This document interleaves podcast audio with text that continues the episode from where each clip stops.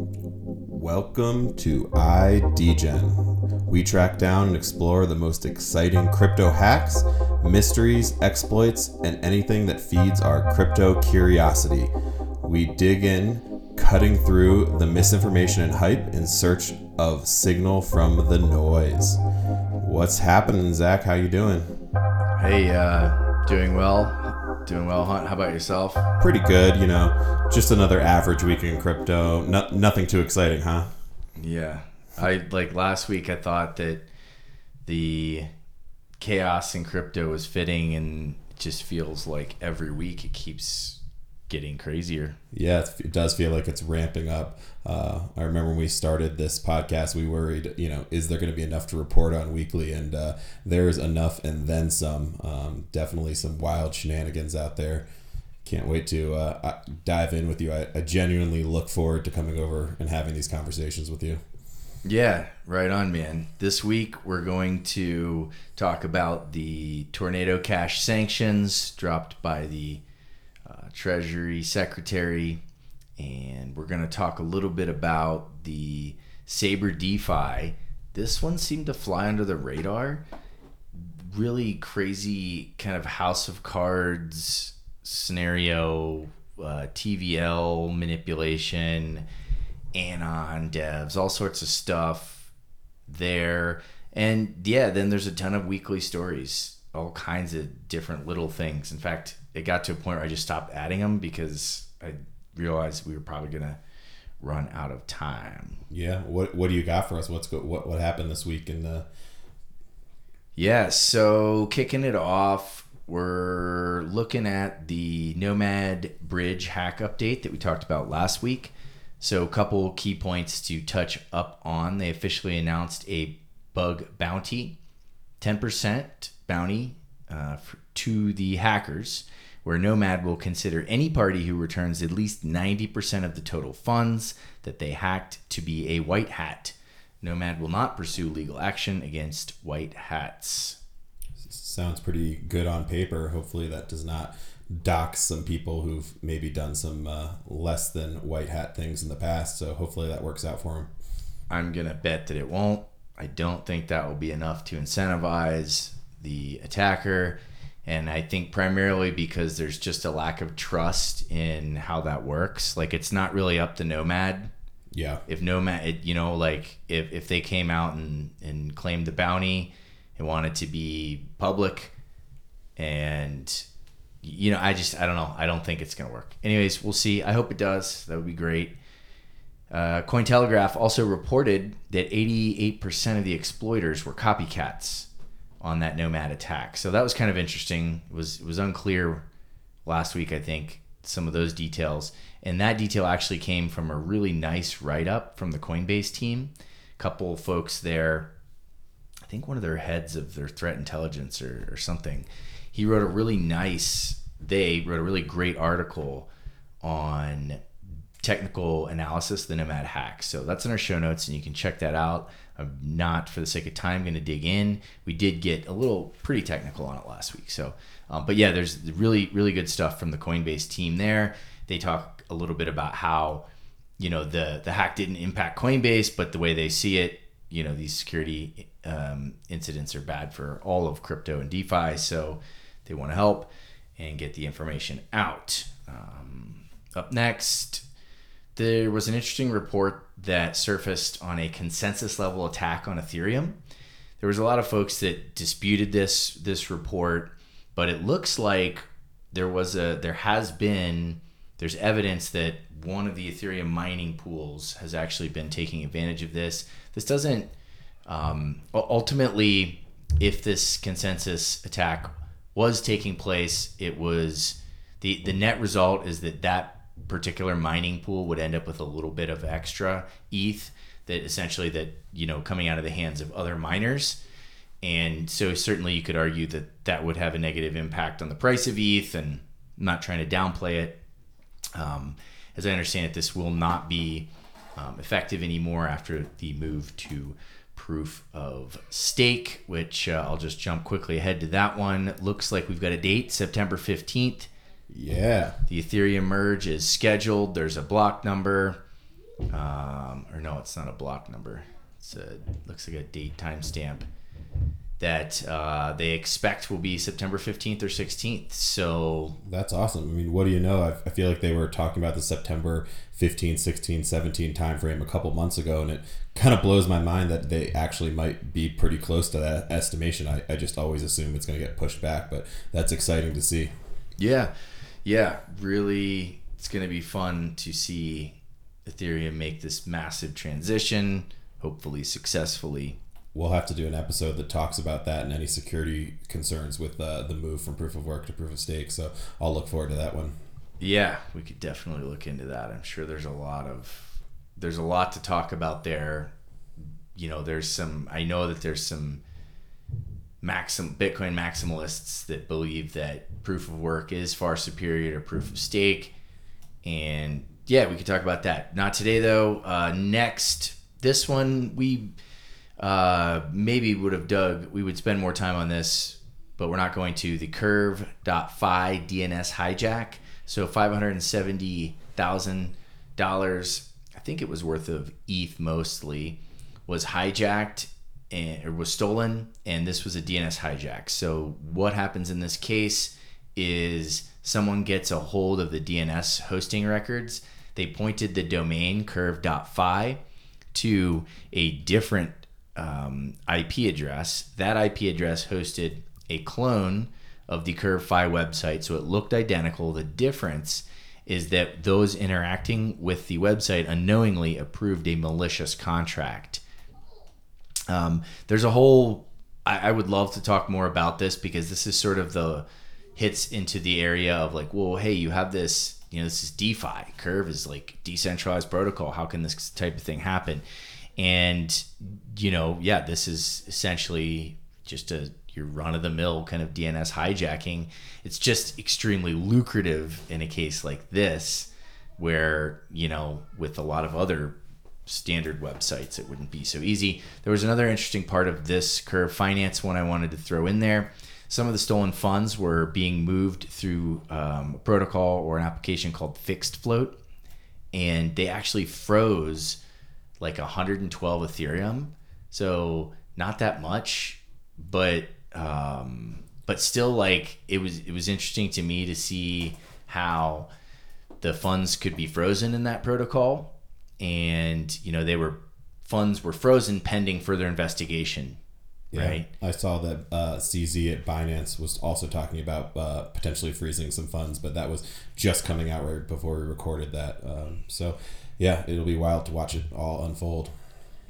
and you almost have to have a conversation about it's like if you want to be in DeFi and you want things to be decentralized, how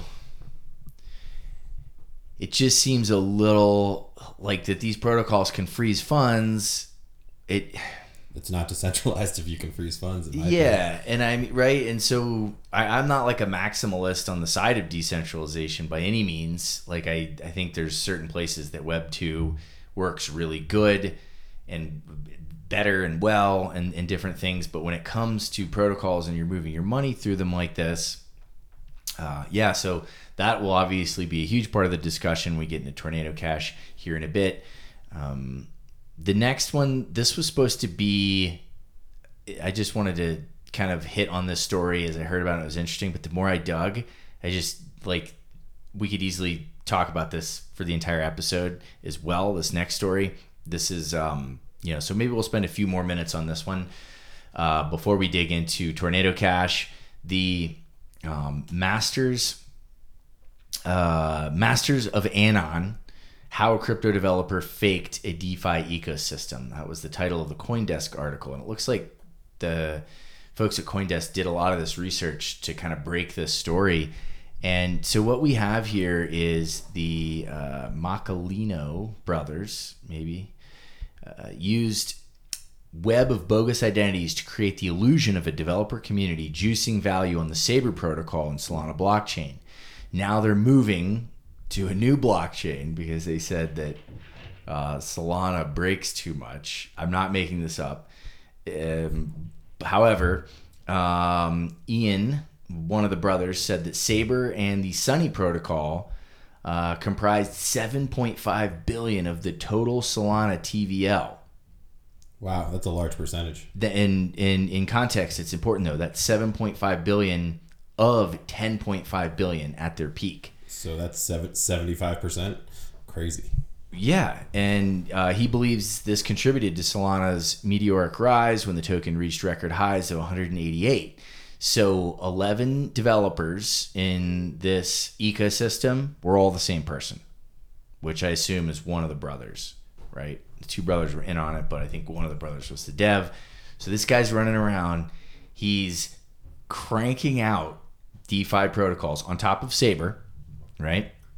And so what happened is, is they, they built these additional protocols with by these anon devs, so it looked like, oh wow, this is this vibrant ecosystem. You have all these protocols emerging on top of Saber, and so okay, so as if that isn't bad enough, like I don't know. I mean, being anon in DeFi is a thing, and uh, right, so maybe who knows who's behind some of the anon stuff, right? So okay, all that just sounds a little goofy, but then this is where it really, this is where it really got to me. Um, so the crypto data website DeFi Llama, they have changed the way they present a key decentralized finance metric in response to this story breaking. Okay, so uh, this is a tweet from DeFi Llama. Given the latest news regarding Saber, we've set the default value of our double count toggle to off. This removes double counting among protocols. Previously, it was optional on DeFi Llama, but from today on, we've changed it. Convenient timing. So, well, they got called out. Oh. They got. I mean, that that was the thing is that it became kind of obvious that the way. Okay, so as I understand it, between Saber and these different protocols that were sitting on top of Saber, the TVL, the way that they tracked it, it, w- it was counting it in both places. So you know, one dollar could be counted to as two or three dollars worth of TVL, which, I mean, that's that's not that's fake. Yeah, that's double or triply fake. And I- I have a feeling there's probably a decent amount of this going on behind the scenes in crypto. And so I'm kind of happy to see this all called out, but it's uh, pretty wild to see unfold in front of our eyes. Yeah, I agree. And you know, this concept of fake it till you make it, like what if if these guys hadn't pulled this off? So so there was um I would definitely recommend if you're interested in this story checking out the Coindesk Coindesk article and video on it. There's a little video in her um, where they, they talk. She talks to the story in her research. But what they did is is somehow they tracked down a blog that this guy wrote back in May, I think, uh, 2022, that never got published. And it was this whole like he, he breaks it all down and explains how they were behind this and how they believe that they were you know they led to um, the kind of the meteoric rise of Solana. They, they were a huge part. We're like, wow, look at all this TVL. Like, there's all this action, this DeFi action on Solana. Like, a massive portion of it was miscalculated, was misrepresented. I guess is probably the kindest way yeah, to say it. that's a nice way to say it. You know, and uh, and so then these guys are like, now they're ticked off that Solana keeps pausing, and they're going to go build on some other chain instead, which I will not mention. Oh, God. What, like, honestly, who is going to go put money into their protocols after this? It blows my mind, but somebody probably will. They will. You would think that people would understand this and see that you know they would be marked as a bad actor in this space, and that you wouldn't want to invest in them, support them. But it, it's still it's it's a thing. It's going to keep happening. It's crazy, huh? I, yeah, I don't know. So did did they fake they faked it? Solana kind of made it, but did they? I mean, if it's, I don't know. I this, if I'm if I'm reading up on this, I would be, uh, I would be pretty wary. You know, because it's like I get it. Fake it till you make it. You get to that point, and then it's like you're big enough, and whatever you had to do to get there doesn't really matter. But Yeah, I, I, I don't know. I think you're right. I think this is a big story in this space, but it, it might be overshadowed by our next story uh, about Tornado Cash, which seems to be all what people are talking about. And if this had happened two months ago or any other week, I think there'd be a lot more people calling this out. But it seems like uh, there are bigger and crazier uh, stories to be talking about. Yeah, hard to know, hard to speculate on that. I could I looked at some of the dates, I think, and I think the Saber stuff dropped like maybe the end of last week, even. So right after Okay. we recorded, but I, I don't know for sure. But keep an eye on it if you're interested in, uh, you know, DeFi metrics and TVL, double accounting, like crazy. Uh, yeah, all right. So the big story of the week, which really has the crypto world uh, I up in arms. There's a lot of crazy. There's a lot of people who are very crazy upset. Um, the U.S. Treasury sanctions notorious virtual currency mixer Tornado Cash. So they have this uh, this list of addresses of sanctioned addresses. Previously, this would be addresses that were known to be associated with uh, nation state actors, North Korea, the Lazarus Group.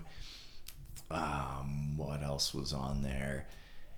Um, yeah, so they basically they add addresses to this list, and they're sanctioned, and it's very similar to like a sanctioned bank account list, I guess. You know, you can't um, as a U.S. citizen, and anybody who kind of is actively participating in the U.S. Um, banking systems, right?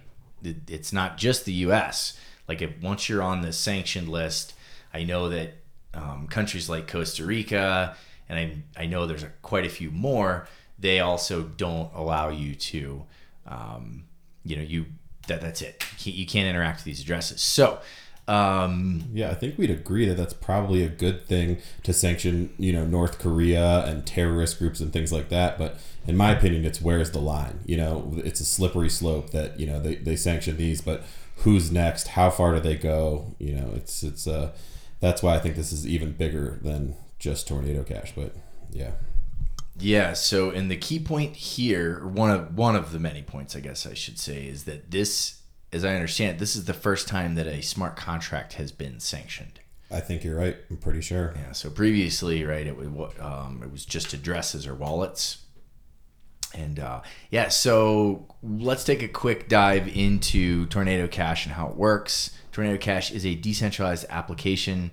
Uh, it was launched on Ethereum in 2019 the way that I see it is really its use, its value, or what its purpose is, is to unlink the source and destination of coins on the Ethereum network.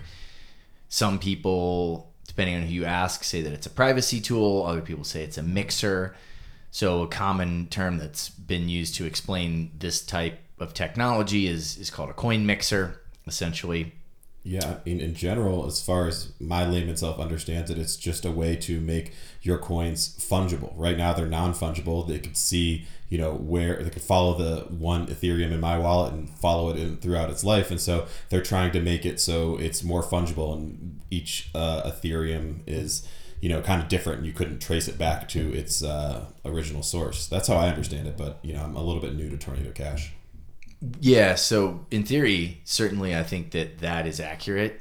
The nuance there is that when your coins emerge on the other side of Tornado Cash, you can almost be certain that uh, they're being flagged, uh, you know, in, in some way, shape, or form, tainted, so to speak. So um, maybe not as tainted or not provably tainted like coins that were stolen or hacked going in, but something to be aware of. And, and this is uh, something that I think we've talked about on, on the show before as well is that, you know, if you were creating, running, operating using any type of blockchain forensics tool, you would, those tools absolutely are going to uh, at some point, if they don't already, assign you know risk scores to different transactions and addresses.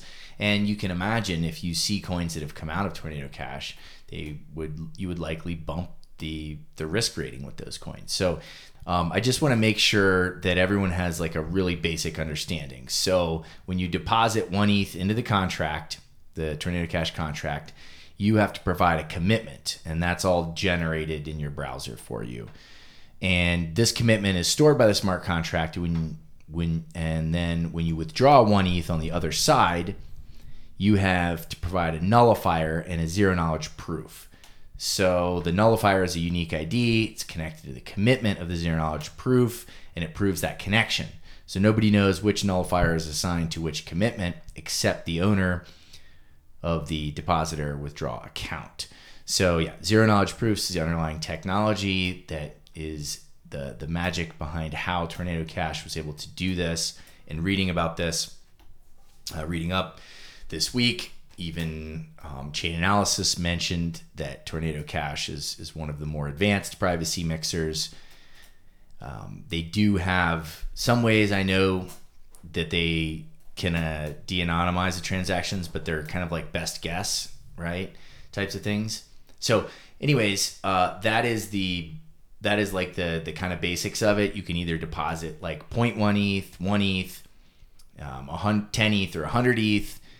Then they added stable coins, and they also um, I thought that they had uh, uh, I thought that Tornado Cash operates also on Polygon. Oh. Contracts are deployed there, and I didn't see of the 38 addresses that were sanctioned any mention of Polygon.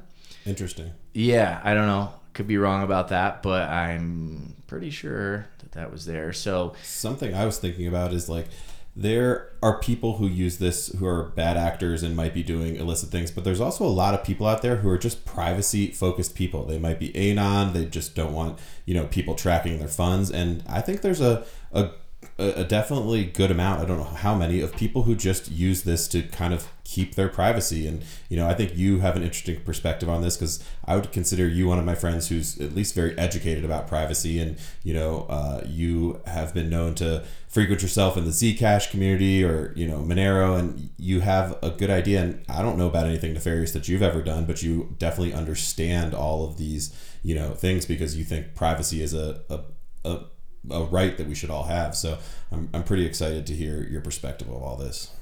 Yeah, well, and just one minor correction there. I I rarely mess with Monero. Monero, uh, I've I have I've used it and tested it and things in the past, but I really um, I was led I arrived at the conclusion that the anonymizing technology was inferior and um, I don't know. I would Anyways, say you follow these communities, not maybe that you're in it or, or using these these privacy yeah, tools a lot, yeah. but you definitely keep an eye on this sector of the space. Yeah, yeah, yep. That that would be a fair statement. So um, from the other side, uh, before we get into kind of the the resistance, the privacy views on this, um, from the the horse's mouth from Treasury.gov, the article releasing or the story where they uh, announced this, the announcement, whatever it was.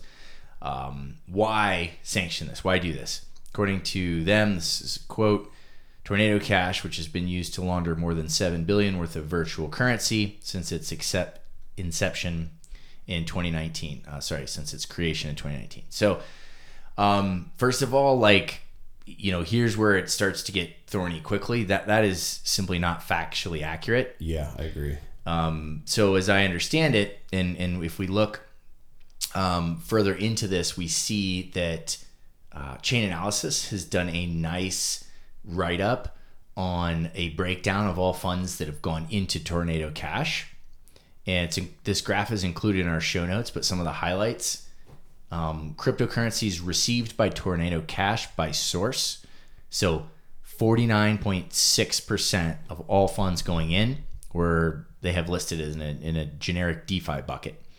Um, sanctioned coins going in, 17%. What does a sanctioned coin mean? So that would mean if you had an existing address that was sanctioned. Oh. Um, although, uh, let me step back real quick and say that they did call out in this article that um, when the coins went into Tornado Cash from these sanctioned addresses, most of the addresses at the time were not sanctioned. They have since been sanctioned, and because of the public nature of the blockchain, we can easily know. So that statistic, 17.7% from sanctioned addresses, that actually, you know, that nuance may or may not be super important. But uh, just so you know, those addresses weren't, most of those addresses were not sanctioned when it was sent in. Afterwards, they were identified as being related to North Korea, Lazarus Group, whatever and once these addresses are sanctioned, they're not using them again. They're probably just starting a new address. So it's kind of a game of cat and mouse that, you know, once they publicly say this address is sanctioned, uh, I have a feeling the Lazarus group is smart enough to not uh, reuse that address again. Well, but but if the coins are sitting on that address, I get it. So then they could follow they have from to that go address somewhere. to the other address. Yeah, that's right. And and so then you know you could know, and in the way that this list works is that let's say a sanctioned address gets sanctioned and it's holding 100 ETH if you're a US business or person, you have to, it's your responsibility. And, and this is not technically feasible, as some people have pointed out, because you can send coins to any address that you want. Um, right. So uh, it's, it's not feasible to follow the guidelines here or the restrictions because you're not allowed to accept funds from a sanctioned address. So one of the things we saw this week uh, was the the dusting of the public accounts. But, but actually, let me finish the chart here though. So we had 49% DeFi, 17.7 sanctioned addresses, centralized exchanges 17.6%. So you're on a KYC exchange, you buy some ETH, you or USDC, right? USDC was supported by Tornado Cash and you send it into Tornado Cash. 17.6% of all the coins going in were sourced directly from centralized exchanges. Indeed, they could have been hacked. They could have been sock puppet accounts. We don't know, but there's a good chance that, you know, uh, a good portion of that 17.6% coming from centralized exchanges were KYC'd folks.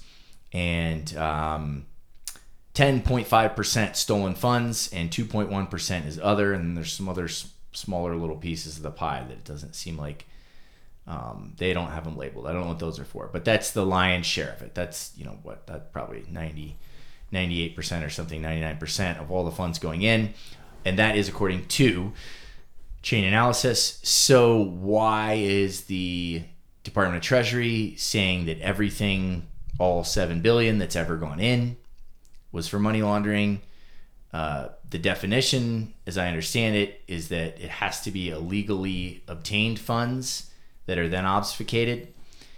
And so, what we can see is that that's that's why I'm comfortable saying that that's factually incorrect statement that that all money having gone in um, is laundered money. At the same time, I can tell you for certain that uh, intelligence agencies have sent money into the mixers as well, and they probably aren't laundering it. So yeah. Anyways, So just so I'm understanding this, that's um, very like if if they did this with the U.S. dollar, if if I try to use a twenty dollar bill out of my wallet that somebody had used to buy drugs or gamble or anything illicit, they would say your twenty dollar bill is sanctioned and, and no longer uh, accepted. Is, is that kind of correct? Because that seems wild. the the better analogy would be the wallet. Oh, they would say your okay. wallet itself. Gee, geez. So even if one, one of my twenty dollar bills was used for something bad, all of my twenty dollar bills are now worthless or being flagged or being watched. Mm-hmm. Crazy. Yeah, well, um, it's as I understand it, it's like you if you transact with that address, like you're in uh, serious serious trouble. So- like so you're, not- you're in violation of these sanctions. Not only is the twenty dollar bills in my wallet being a violation, if I accepted a twenty dollar bill for my lemonade stand or whatever to from somebody who bought lemonade for me and then they had used it for something uh, illicit, then my my wallet, my funds would be flagged. Like that seems crazy. Yeah, yeah, and again, not just flagged, but like you know, you would be breaking these these very serious sanctions. So, um, another quote that I pulled out and I wanted to read just so that we everyone has, you know, all the sides. Um, this was f- this quote is from Brian E. Nelson, the Secretary of Treasury for Terrorism and Financial Intelligence. Despite public assurances otherwise, Tornado Cash has repeatedly failed to impose effective controls designed to stop it from laundering funds for malicious cyber actors on a regular basis and without basic measures to address its risk. Treasury will continue to aggressively pursue actions against mixers that launder virtual currency for criminals and those who assist them. So uh, that's the perspective coming out of the Treasury side, and now we've we've looked at you know and broken down some of the coins and how they go in, and um, 38 addresses in total were sanctioned. Breaking in the last day or so on this because the sanctions actually dropped Monday, I think, and uh, was it Monday? It was earlier in the week, and then um, now this is big news here is that a Tornado Cash developer has been arrested arrested in the Netherlands. Uh, what was that? That was Wednesday. So and according to an article in uh, read up in The Verge, suspected of involvement in concealing criminal financial flows and facilitating money laundering. And that, quote, multiple arrests are not ruled out as the investigations into Tornado Cash continues. Wow. So, um, A lot to unpack here. there's a ton to unpack here. A couple more points on the overall, uh, on the the overall, just kind of what happened side of things. So we talked about the famous accounts being dusted by Tornado Coin, uh, being dusted with coins from Tornado Cash, and that is kind of an interesting element here. Um, So, what do you mean when you say dusted? Like, what happened there? Yeah, so really, someone who had coins in Tornado Cash, they withdrew them and they sent dust, small bits of coin. Doesn't you know? It could be a penny. It could be less than a penny. It could be you know one wei or something. Um, and that's when they call it dust because it just be a very small amount. It's more about the transaction itself, and so they sent it to um, a bunch of famous wallets. Snoop Dogg, Logan Paul, Beeple, who else? Steve Aoki, the, the DJ, who's pretty uh, active in the NFT and Ethereum world. So they were basically sending them to these famous wallets, saying, "Well, if if the, if anybody who's received this coin is breaking the law, well, these guys are breaking the law because they haven't, even though without asking for these coins, now they've received dirty coin." Point one, it looks like point one ETH um, that that they were sent. So that was obviously a stunt, kind of to prove the flaws in these sanctions and to highlight that there are some some major issues with you know sanctioning issuing sanctions in this way. Um, now this is where things okay so before the dev got arrested um, tornado cash their github organization was shut down personal github accounts of tornado cash contributors were closed all usdc on tornado cash contracts was uh, banned. So, Wow. here we've seen the the um, the much discussed backdoor in USDC has been leveraged, as I understand it, uh, to basically blacklist the USDC coming in and out of it. So, you know, nobody can even probably dust it because, as I understand it, when they do that, you can't send it; it locks it. I think. Crazy. So just So- so, I'm understanding, since I'm not the technical one, GitHub is where open source code lives. So they're in fact censoring this open source code. Is that correct? kind of github is a is owned by microsoft they're just a website where people like to host. It's the most popular place to host code. Okay. so you can host public repositories there. It's, it's a web interface for the git protocol right which is just a, a very common developer uh, software development um, protocol. So uh, yes to some degree but there's tons of other places you can host open source code right? And uh, but it is the big it is you know the, the largest certainly Um, so the list continues on of the Tornado Cash resources that were banned. Uh, Infura's RPC endpoints were disabled. The Alchemy platform's RPC points were disabled. TornadoCash.eth, limo domain, and at eth underscore limo.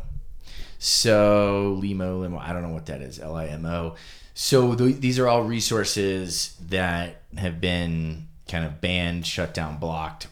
And I believe even their their Discord, where most of their community um, interacted with each other, has also now been shut down. I, I believe I saw that right before we started recording. Yeah, I think I'd read that as well. That tweet was from Tornado Cash Team, so that might have been a little outdated. And um, yeah, so Hunt, you had sent me a link that uh, tweet. The guy showed um, a massive spike, and he said, "Oh, Tornado Cash, you know." Um, The use is actually going up. They were trying to say in that tweet. That's what they're trying to say. So I looked at it, and what I noticed immediately is that it was tracking withdrawals, and I didn't see any mention of deposits. So I read that in a very different way. So I looked at that and I thought, okay, if you're if you're looking at withdrawals, basically people are trying to get their ETH out of Tornado Cash. I'm saying ETH could be any coin they have in there, not USDC if it's frozen, but um, or maybe it'll be frozen on the way out. I don't know. It's unclear to me. I guess maybe the contract Yeah. is frozen. I don't know how that works on USDC. Anyways, um, let's just say ETH, even though you know we're we're talking most of any of the assets. Um, if you're immediately, if you if you're trying to panic withdraw and get out, my guess is that you want to then use that ETH somewhere before it becomes unfungible. So a ah. lot of US based firms aren't going to be able to act in a matter of hours to add these addresses to their blacklists. Knowing how you know some of these companies work, things take time. Yep. You're going to update a blacklist. It may not be that the moment the sanctions drop, you know, 10 minutes later, if you tried to deposit into Coinbase, you know, like what would happen, right? Are you going to get flagged? It, you know, I, I don't know, right? But it seems like these things take time. So my read on that is that everyone's rushing to get their ETH out and try and do something with it. It, it's a bank run. It's literally everybody's running to the bank to get their funds before Yep. they run out. which makes sense to me. I'd be interested in seeing the deposits. Now, with the front end and the UI disabled and all the RPC endpoints, uh, not all the RPC endpoints, but Infura, Alchemy disabled, uh, accessing and using these contracts just became more difficult, not super tough. I mean, I don't know, but there was a lot of like the I think that those commitment proofs were generated in the browser. Um, so yeah, this one might be a little harder to use without the the web UI if you're you're gonna do all that manually. So um, one other thing I another thing I wanted to mention on this there there's a really interesting feature of Tornado Cash that I've not seen mentioned anywhere in all these write ups and articles and stories when you deposit you can you can ask for when you deposit and then withdraw you can ask for a proof and they literally say that this is for accounting and tax purposes It's a receipt, basically. yeah, and so what it does, it's it's really cool. They just implemented this, I think, in the last year, and what it allows you to do is you have a cryptographic proof that, let's say, I were to get um, someone were investigating me and saying, "Hey, why did you send these coins in there?"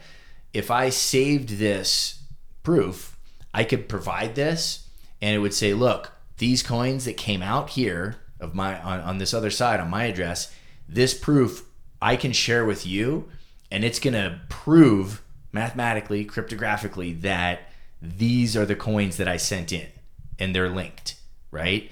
And and so the whole point of them doing that was to try and be compliant and to say like to to help to say like look no this isn't just used for criminals. So yeah i mean it's a really cool feature but it's very much ahead of its time right? Like no one a you it doesn't seem to be even mentioned in any of these write-ups and no one cares and um, are we going to be at a point where you can imagine being in court and being like hey i have this this cryptographic proof that's going to show you know where my coins that i pulled out came from like it just sounds like uh, quite a Yeah. Is, quite it- a ways out there. is that proof public or is that only sent to that one person? Like, could Oh no no no! If the proof was public, then you could that's what I was thinking. So Yeah, you you keep it to yourself, and then what they say is is if you get audited, if you want to show and prove to someone, and you know, let's say it didn't even involve law enforcement. Let's say like you had a business and there was a you know you were in the business and you were um, increasing privacy of the company's coins by sending them through Tornado Cash. You could save these little receipts, right? And then any auditor down the road could come in and go, okay, look, yep, boom, I have proof that we sent in all these coins and they came out here. So just an interesting little feature that Tornado Cash did add that uh, the Treasury didn't seem to be very swayed by. Um, the price of Torn down from 30 at the beginning of the week before the announcement uh, at its low point, I think right around 13. wow, over 50, 50 60% down in a couple days. Yeah, yeah. I mean, can't say didn't see that coming. Looks like uh, yeah, forty six point five percent down in the seven day, with a small. There was a small little jump when I took that screenshot, but yeah, basically fifty percent. Um, Torn is the coin, the DAO token. Torn they had a great liquidity mining program for Torn. So you would deposit, and for all, the more time that you left your coins inside the mixer, inside the smart contracts, you were earning. Uh, you, you were earning Torn. So it was a really genius way to incentivize people to deposit. And the reason that you want to incentivize deposits is because the more people that deposit, the larger their the uh, anonymity set uh, you know is or whatever right So the community, if they wanted to kind of fight this, could all start using Tornado Cash for legitimate reasons. I've thought about this, but then you think to yourself, that's scary because what if the me trying to help show that this can be legitimate flags my coins, and you know that w- that would be a hard pill to swallow. yeah that i think that would have been a nice activist move before Yeah. so which raises the the discussion i know i think really the the angle you were most interested in on this hunt. I've i've held off until this point. The resistance you know all the crypto folks that think this is atrocious and, and things. So one quote i pulled up here there's a lot of mis there's a lot of uninformed opinions floating around and, and rather than like pull them up and try to dispute them i found one that i really liked and um, probably familiar with jake uh, Chervinsky. Yeah, he's one of the more uh, prominent, famous lawyers in this uh, space. Yeah, so he says, I've spent all week on the Tornado Cash sanctions and haven't heard a satisfying justification yet. The main argument is criminals used it a lot. Okay, but they use everything law abiding citizens do. Uh, okay, but they use everything law abiding citizens do. Where is the line? How slippery is this slope? The uncertainty is a step back. Um, another one from Mike uh, Dudas. feel like he's I've seen him around. I don't know. Like I don't Yeah, he's pretty prominent as well. prominent. Um, gonna have to or gonna have to arrest the developers behind Swift, Arc Network, Visa, Mastercard because my understanding is that fraudulent transactions and money laundering occur on global financial networks. Yeah, I, I saw another tweet um, that what if you went so far as to uh, arrest Tim Berners Lee because he invented the internet and how many things have taken place on the internet that have been illegal or nefarious. It's like you could take this as far as you want. So slippery slope, I agree. Yeah, it is a slippery slope. I I don't know. I believe that privacy is a fundamental right and that we need to have privacy. It's it's our you know, I, I very I'm very strong advocate for privacy. But I have to be honest with you here. I don't when you see nation state actors you know, it's very clear that the Ronin Bridge coin hack coins are like moving right into Tornado Cash. Like, I, I guess my point is, I don't know what anyone else expected to happen. Like, they could have done this differently. Um, in regards to the developer, I am going on a wait and see basis here. I realize that there's a lot of rage and, and there's there's some very like upset people like, oh my God, we're just arresting open source developers now. And why don't we wait to see what the charges are? Because you just don't know. And it's like we're speculating that but uh, anything other than that is just speculating. So Yeah. why not just wait a bit? Um, I noticed that, uh, you know, someone that I know, his profile has, has changed dramatically. He's no longer, he doesn't seem to be linking himself as a developer of Tornado Cash anymore. And I don't know who got arrested this week. The name, I was digging and I couldn't see it. I didn't see anywhere listed.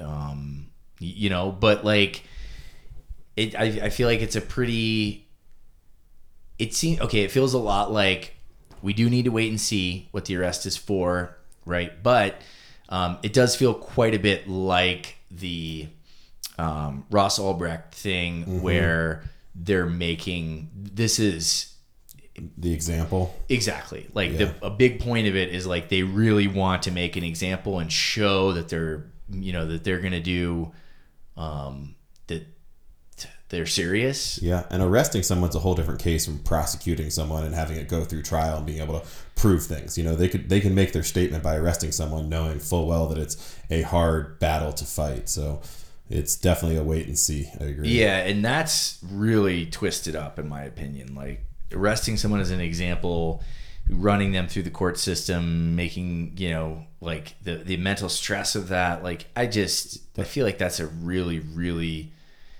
not okay thing to do. I agree, but it doesn't surprise me at all. You know, they don't think about these these people and the lives behind this this. They just think about Yeah. you know what's in their best interest. Yeah, I um I don't know. Like I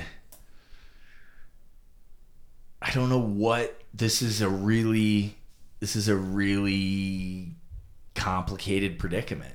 I mean, we have a right to privacy, but basically, you know, when you I don't know, I know there's a term for this, but it's like you know, you just blame it on terrorists Yeah. or child sexual abusers, right? You just say like, "Oh, because of these extreme cases, we need to pull back everyone's privacy." Those are just buzzwords that they know are going to get the general population on their side. Yeah, yeah, that's right. And and I mean, there is no doubt that you know North Korean hackers are you were using Tornado Cash. Sure. Um, but so was Vitalik using Tornado Cash before he sent a donation to Ukraine. You know, so yeah, there's there's good and bad. I want on-chain privacy. I want to deploy a contract and I don't want to connect it to my personal wallet, right? And and that's and, and that's like you know, the the the privacy conversation that you have with someone who's like, "Well, if you're not doing anything wrong, you know, then what's the problem?"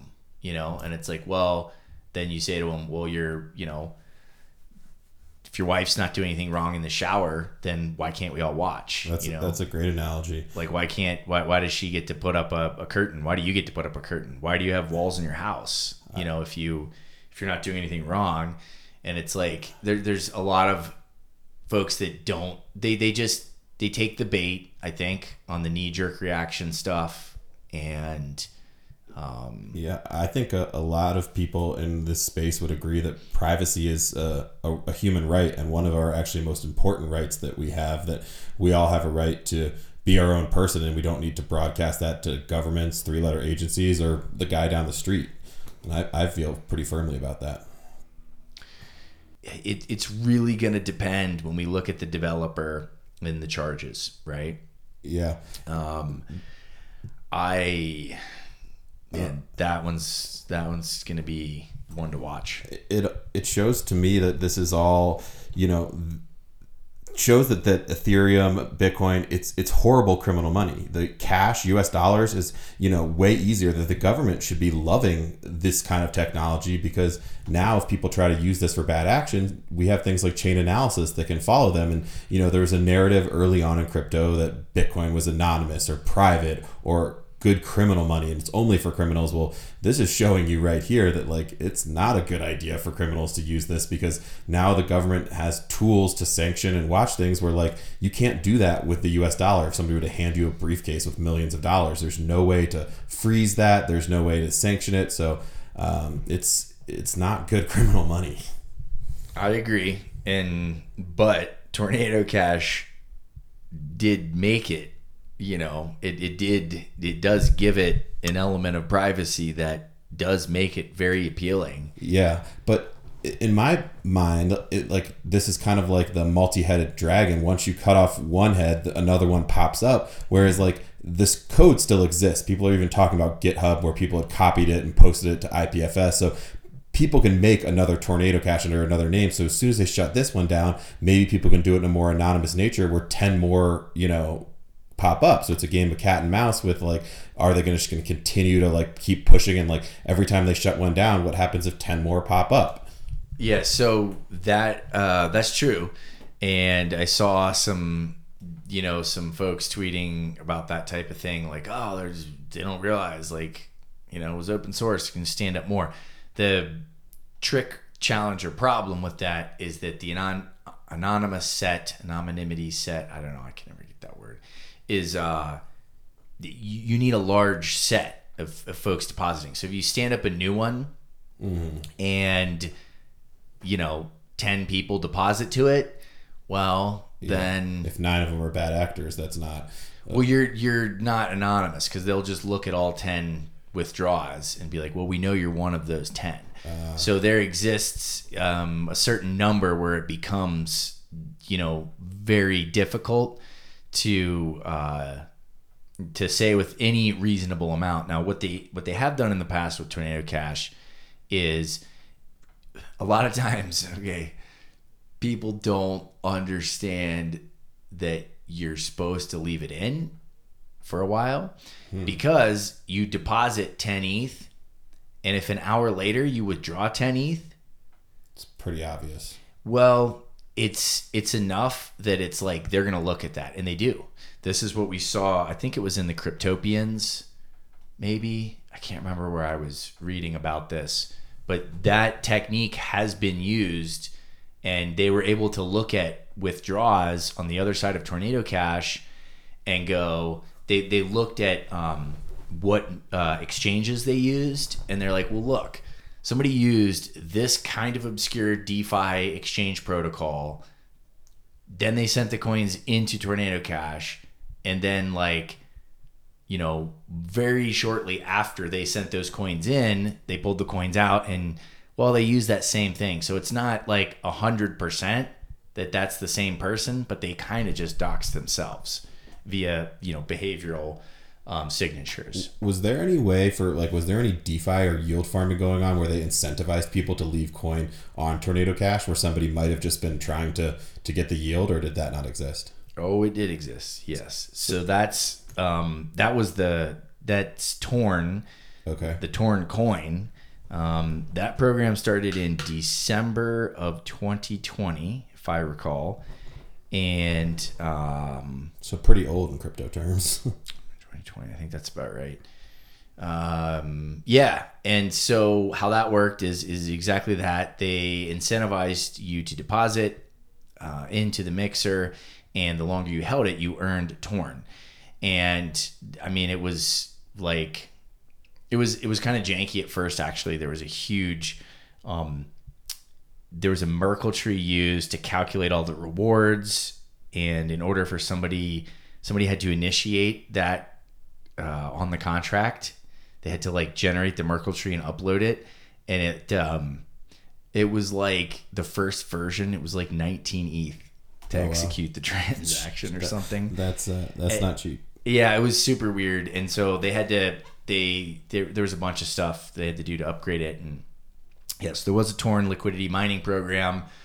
Um, it was pretty lucrative for a while, depending on you know when you sold and got out. That's like all the liquidity mining stuff, right? Yeah, it's, it's, it seems to be very similar. It's but like, there, there's an argument to say that there are people who are not trying to mix or wash, but we're just trying to take advantage of a strong yield, you know, and and that would add their coins into the mix, which might you know get sanctioned or frozen or whatever. So it's pretty crazy. Are there things like this that exist on other chains, Solana, Bitcoin, or is this just an Ethereum thing? Oh, I think there's there. I know there's mixers on Bitcoin. There's a bunch of different ones there, and um, I don't know about Solana. I would guess that there's something similar, but I think sometimes what what has happened because Tornado Cash had such had so many deposits and uh, that the the privacy, you know, was was was good and it was trusted, and I think that um, you could just bridge your coins into Ethereum, and we've seen that in in recent hacks. I think where they they stole it on this network, and then they just bridge them over to Ethereum and moved them to Tornado Cash. I mean, how you know in our this is our tenth episode here, and I I'm fairly certain probably every single episode, every hack that we've talked about so far, someone sent to Tornado Cash. I think maybe one or two exceptions, but yeah, it's um, yeah. So yeah, plenty of mixers on Bitcoin. Um, some of them were centralized. Some of them, as it turns out, the Treasury Department actually already went after. Like Blender, interesting. .io was apparently a centralized mixing uh, system or application that they shut down and went after and Wonder why they didn't arrest uh, the centralized one. well, I think they did. Okay. I'm not totally sure, but I'm, I'm I think they did. Uh, so yeah, I mean, seems like they're trying to make an example. We will see what the story is with the developer. If it's, I think there were actually two Romans, um, and I don't know. I it, it's uh, there, there was a something that I wanted to to talk about as kind of like a weekly thought for the show. And I think it plays well here. And it's this idea of like thinking about where you get your information and how that impacts the narrative that you have. And so, you know, what Twitter accounts do you follow? Where do you get your news? And how does that shape your opinion of these things? Like, there's a really, you know, there are different sides, and I think that it just is refreshing to consider and look at and understand these different perspectives.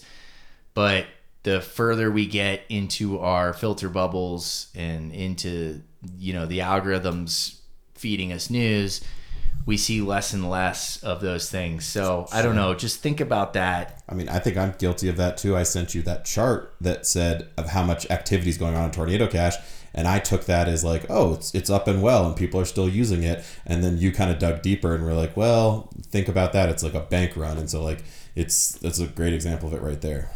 Yeah, I mean, and and there's there's you know I have.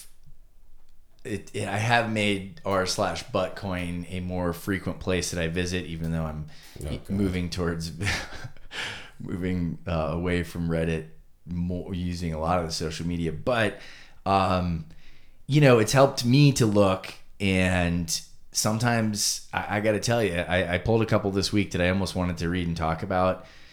Not to call out individuals at all, but just some of the ridiculous things that people in crypto say. When you really step back, if you've been immersed in it and you read it and it just, you're just so immersed in Web3 and the narrative that you don't realize, like, there's some absolutely ridiculous things going on. And I, I, think it's good that you're on Buttcoin because it gives you the other side of the story. I think you also have to take that with a grain of salt too. As much as you have to take the the moon boys and the people who are saying Web three changes everything, you also have to take the haters as you know they may have some good points and things that are true, but they also may just be dunking on people during the bear market.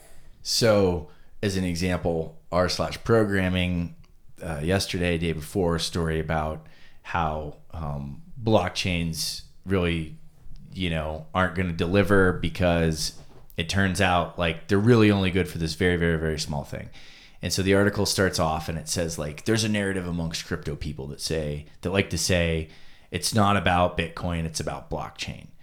And I like immediately I take objection to that because that was a narrative that was I I started hearing that narrative in 2018, 2019 from uh, the first place I heard it. I, I distinctly remember this was from a CEO of the company I was working for, and he knew that I was interested in in crypto. So you know we were chatting, and he was like, "Yeah, like I you know I heard this. You know it's really like blockchain is really underlying technology, interesting stuff." So this article starts out immediately. It's like people in crypto I don't know, maybe some people in crypto say that, but that was from Forbes magazine. That was a narrative that Forbes magazine set in what looked to me in an attempt to like discredit Bitcoin, right? Yeah. And so now it persists and it's taken on these different forms. So then I'm like, I'll read a little further into the article. The next thing is they say blockchains used to be blockchain, now they call it Web3.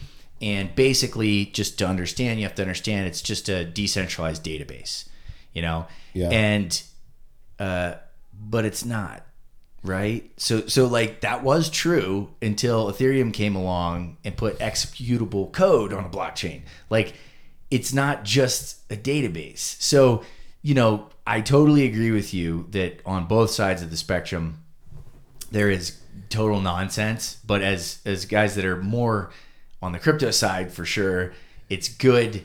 And i would encourage people to think about the narrative, think about where you get your information and how it crafts the narrative because the coming years for these technologies, there is uh, there is certainly polarity emerging, and uh, it's healthy to have a conversation about it. And I I agree with the sentiment of the article. At the end of the day, blockchain is good for a small set of use cases, right? I think, you know, Yeah, definitely. that's all we've proven so far, and I think that that's going to grow. I do think that there's more to it, but um, you know that's where we are, and it's I feel like it's good and okay to to be honest about that. So um, that was my crypto thought of the week. We wanted to do our best scam of the week. We're Yeah. pushing an hour, Let, and let me have it. um, okay, we'll do it then real quick. So this one is not a uh, not even crypto related. We got a letter in the mail, and I just couldn't believe it. It was it was a full on good old fashioned um, pyramid pyramid scam. So make two hundred fifty thousand in weeks. Oprah Winfrey and ABC's investigation team. 2020 also proved it can be done. Like that doesn't even make any sense, right? It's funny how many spelling and grammatical errors are typically in a lot of these scams because they're from people whose English is not their first language. Yeah, like, well, I don't know. Like, ABC's investigation team 2020 also proved it can be done. It has proven by various highly respected US TV and radio programs as being 100% legal, feasible, and true. If a 15 year old boy made 71,000 in just five weeks and another boy made 250,000 in just a few weeks, so can you. Uh, so yeah, it's a full-on pyramid scheme. I'm gonna link it if you really want to read the whole letter, but it's totally insane. It's the one where you send a dollar to ten people and you put your name on a list. they go through and they call out, "Make sure you save money for the IRS." Oh, and then at one point, uh, I thought it was on the front page. Yeah, okay, so I missed it. The very end of the front page. No shortcuts. Follow the instructions to the letter. This is not a pyramid or a scam. How is that not a pyramid? Like I, how, It's, it's the definition of a pyramid. It's- Yeah, it is uh, exactly that. it, it's like you send to ten people. As long as people keep doing it, The, um, the scary part is it works. Probably, you know, it might- printed eight. Yeah, and so they it does work on some people. Yeah, they they it might only work on Uh, four percent of people, but if they cast a wide enough net, they're probably still winning. There's one point at the end where it's like, don't send your friends and family with your name on the top. It's like, right? Because when your name's on the top, that means that you're like new. Yep. So it's like put your name at the bottom so that it looks like, like- and I'm just like, dude, this is such a scam. But then you can just see people sitting at their house going, "Well, I got nothing else to do today. Maybe, maybe there's a chance this will work." So I'm gonna crank it out, and uh, yeah, there's like eight pages of the whole letter. If you're interested in pyramid scams, then uh, you might be entertained by this one. So Yeah. I'll post the the images on the show notes, and uh, you know, be safe out there, crypto people. It's it's getting wild. Yep, this probably won't be the last time you'll hear us talk about Tornado Cash. I'm sure we'll mention it in episodes to come and keep you posted on how this all goes. But uh, yep, not a dull week in crypto. Yeah, and we'll uh, we'll see you guys back here next week. If you like the show, please share it with your friends. Let some folks know we're we're staying we're sticking with our regular cadence here, and uh, feels like uh, you know things are moving along well. So if you like it, uh, help us out and share it with some friends. Peace out, fellow degens. Later.